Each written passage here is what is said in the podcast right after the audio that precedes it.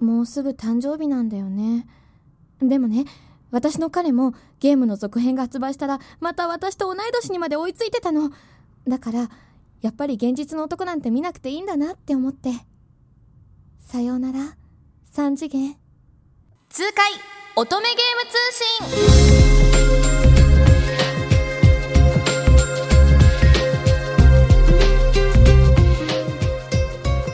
信皆さんこんにちは通崎千穂です。この番組痛快乙女ゲーム通信。今回で第34回目の放送になります。この番組はその名の通り乙女ゲームを紹介する番組です。乙女ゲームとは画面の向こうからかっこいい男の子たちが私たちに愛を支え合えてくれるそんな夢のような女性向けの恋愛シミュレーションゲームのことです。今回特集させていただきますのは先日3月10日に発売したばかりの金色のコルダ4でございます。えこちらは1234の4ということで、え、10年以上愛され続けている金色のコルダシリーズの4作目となります。最新作ですね。本日ゲストにお越しくださいましたのは金色のコルダシリーズのキャラクターソングの作詞を手掛けていらっしゃいます作詞家の石川恵里先生です。石川先生この番組には2回目のご登場なんですけれども前回出演していただいてからだいぶ間が空いておりましてあのその間に黄色のコルダ3のアニメ化があったりですとか舞台化があったりですとかいろんなことがあったので今日はまたちょっと久しぶりに盛り上がるかななんて思っております。私もとっても楽しみです。皆さんもぜひ30分間萌え萌えキュンキュンしながら聞いていただければなと思っております。今晩もどうぞよろしくお願いいたします。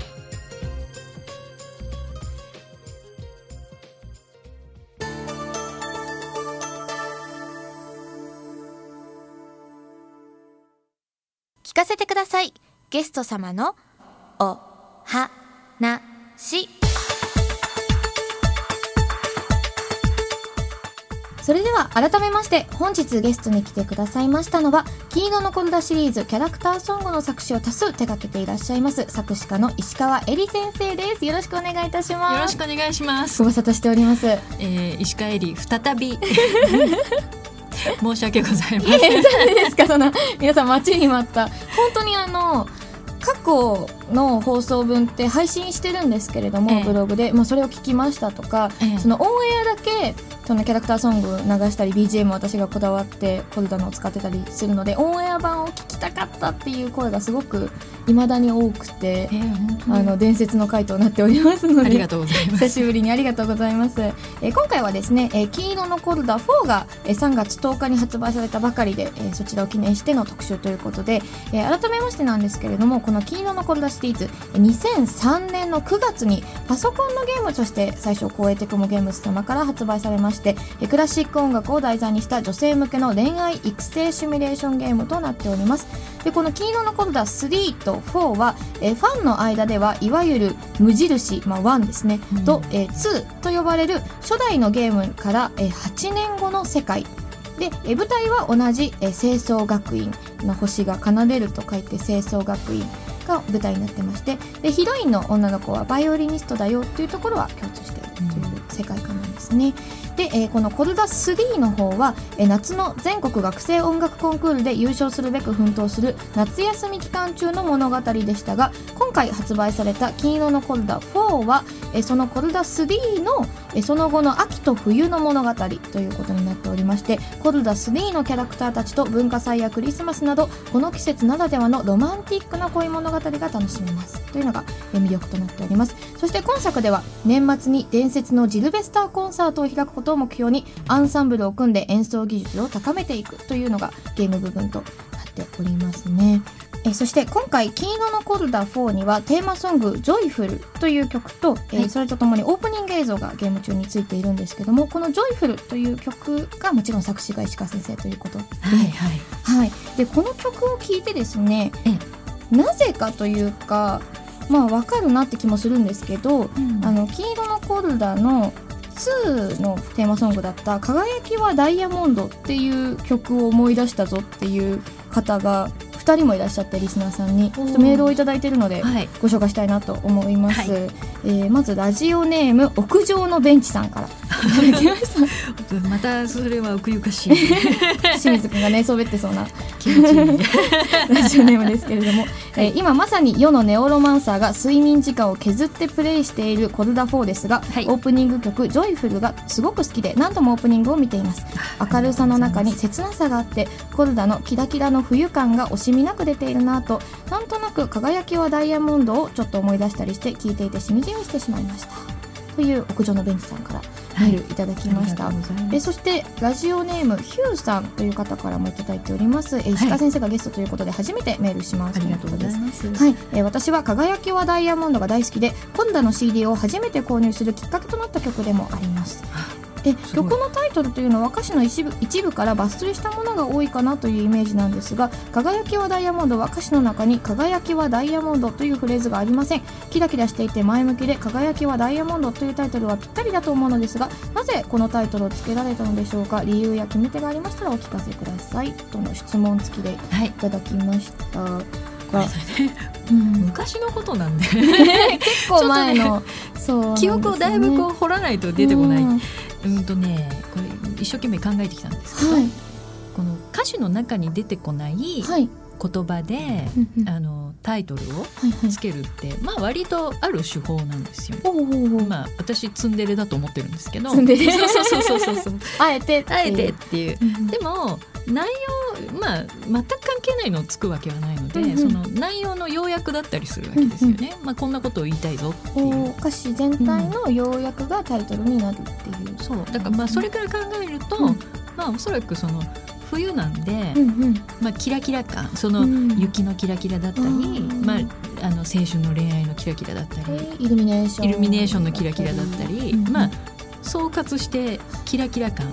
でまああのーまあただのキラキラということではなく、うんうん。まあ、えーそう。君と、まあ、君といるこの場所うんうん。この時間、えーず全部がこうダイヤモンドみたいに キラキラしてて、で大事だよっていうこと。だと思う。すごい。歌ってるのは月森くんと土浦くんと梶くんだったと思うんですけどすごい梶くんの要素が強い。歌詞満載。そういう人ですよね彼はね。まあ字面的にもね、うん。そのダイヤモンドって、うん。まあちょっと雪の結晶を彷彿とさせる感じで、うん、タイトルからしてキラキラ感がすごいですもんね。そうまあ、うん。あのだいぶキラキラしてデコってみました。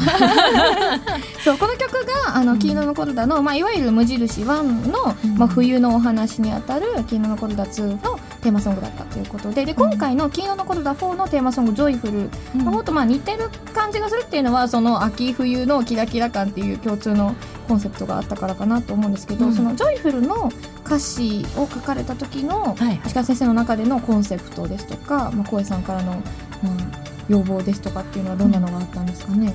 これはね一言で言うとはい、「あげキュン」あげキュン「あげキュン」すごい今時の あげあげキュンキュン「あげあげキュンキュン」ですか？う ん合ってたよ。かった。合ってた。そうそうそうそう「あげあげキュンキュン」ほうキュンキュン。はい。そう。まあその、うん、明るく楽しいうんうん。秋冬うん。で、まあ、イベントたくさんあるじゃないですか。そうですね。クリスマスとか、まあはい。まあ、秋冬ならではのうん。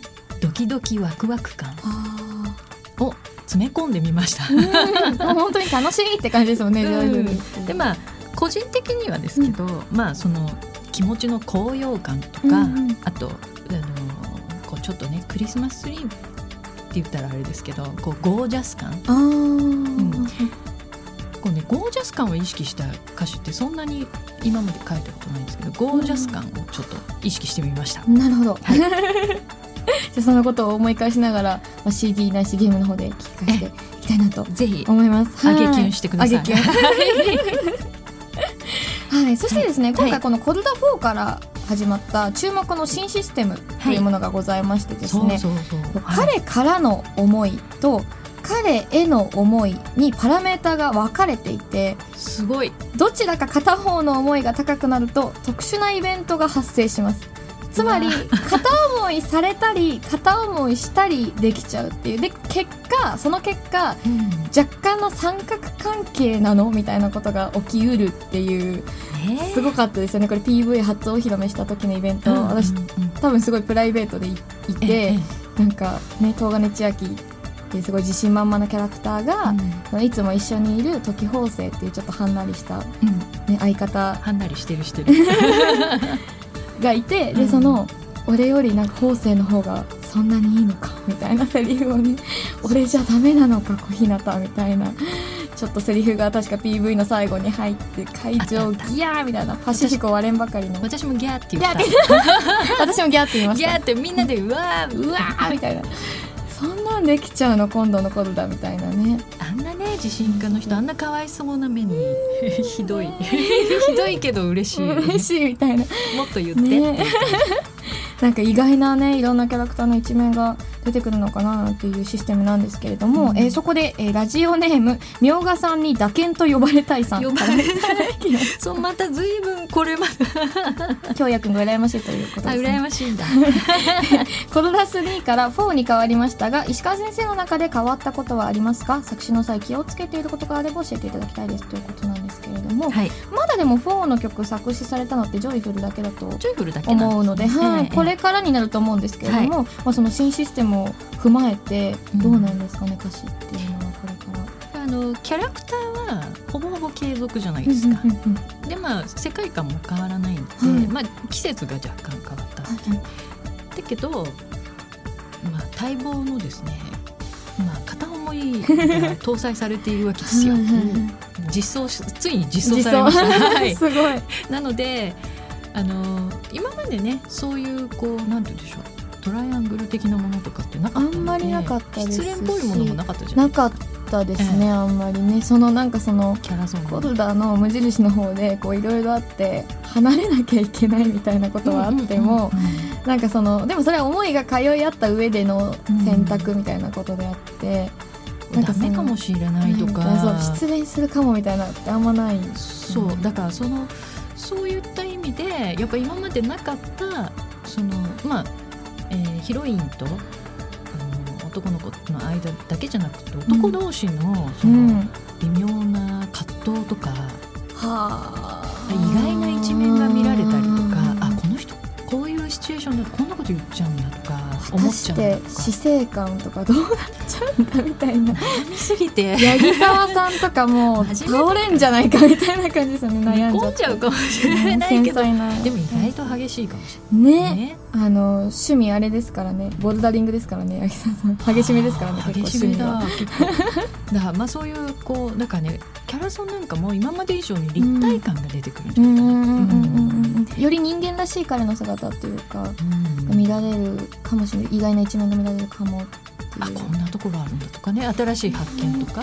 片思いソングとかね出てきちゃうかもしれないですよねもう広がる広がる。広がる楽しい。困るのは私。そうですよねすいませんもうユーザー側からしたら楽しくても本当に。どうしようみたいな。困るのは私。でもねそういう意味であの広がりますよね。うん。ずっとね。だから期待大ですよはい。楽しみにしております、はいぜひお楽しみになさってください。では後半のコーナーではですね、あの今ほぼほぼキャラクターは継続でってお話があったんですけど、はい。新キャラクターの須永先生のお話ですとか。来た来た来たあとちょっぴり石川先生にプライベートな質問が 来ておりますので。引き続きよろしくお願いいたします、はいよろしくお願いします